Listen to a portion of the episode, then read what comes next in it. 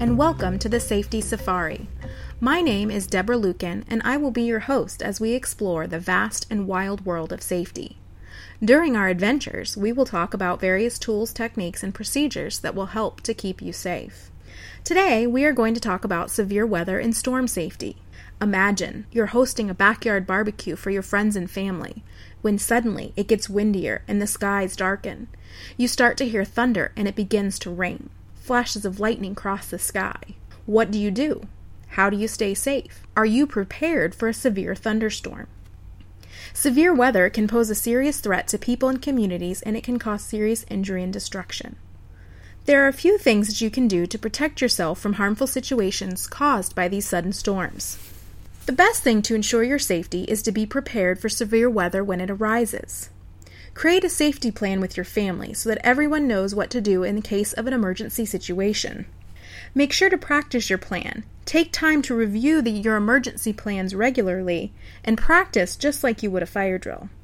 The Federal Emergency Management Agency, or FEMA, has tools on their website that will help you and your family to develop a safety plan. There are some additional things you can do to prepare for severe weather. Make sure to keep emergency numbers handy. Post them by the phone and add them to your cell phone for easy access. Make sure your house has safety features such as smoke alarms, fire extinguishers, and first aid kits. Keep a supply kit stocked and ready. Make sure to have enough supplies in your house for at least three days.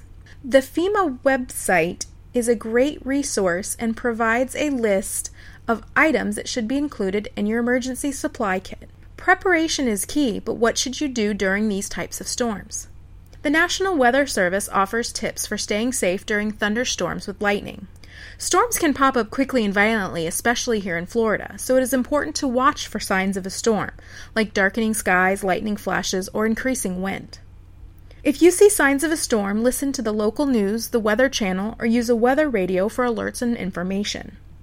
It's important to understand the emergency alerts and warnings in regards to storms.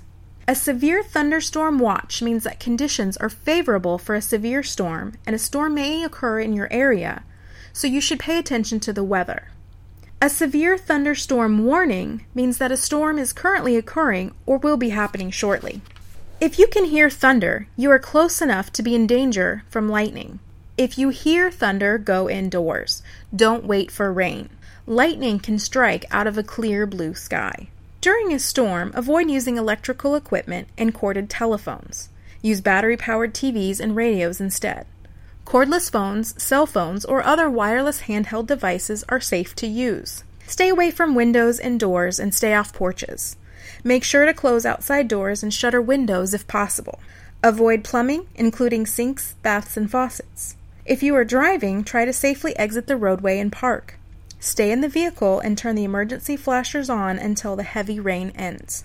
If you are outside and cannot reach a safe building, avoid high ground tall, isolated trees, and metal objects such as fences or bleachers. Picnic shelters, dugouts, and sheds are not safe. Get out and away from ponds, lakes, and other bodies of water. Flash floods can also be a concern when it comes to a sudden downpour of rain. In the case of flooded areas, never drive, walk, or swim through areas with floodwaters. Stay away from areas of high water, drainage ditches, and ravines. Move to higher ground. Even six inches of rushing water can knock you over. There are several organizations that can assist you in the aftermath of a storm. The National Weather Service, along with the National Oceanic and Atmospheric Administration, provides constant updates and information on severe weather that is happening in your area and around the country. The American Red Cross offers a service called Safe and Well. This site provides people with the opportunity to register themselves on their website as safe and well. This way, concerned family members and friends can search the list of, for your name and know that you are safe. Well, that's all for this episode of the Safety Safari.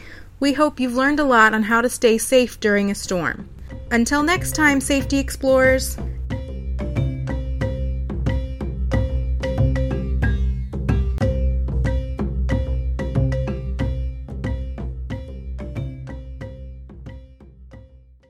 Information in this podcast can be found online from various agencies, such as the Federal Emergency Management Agency, the Red Cross, the National Weather Service, the National Oceanic and Atmospheric Administration, and the Weather Channel. Music is Bumba Crossing from Kevin MacLeod from Incompetech.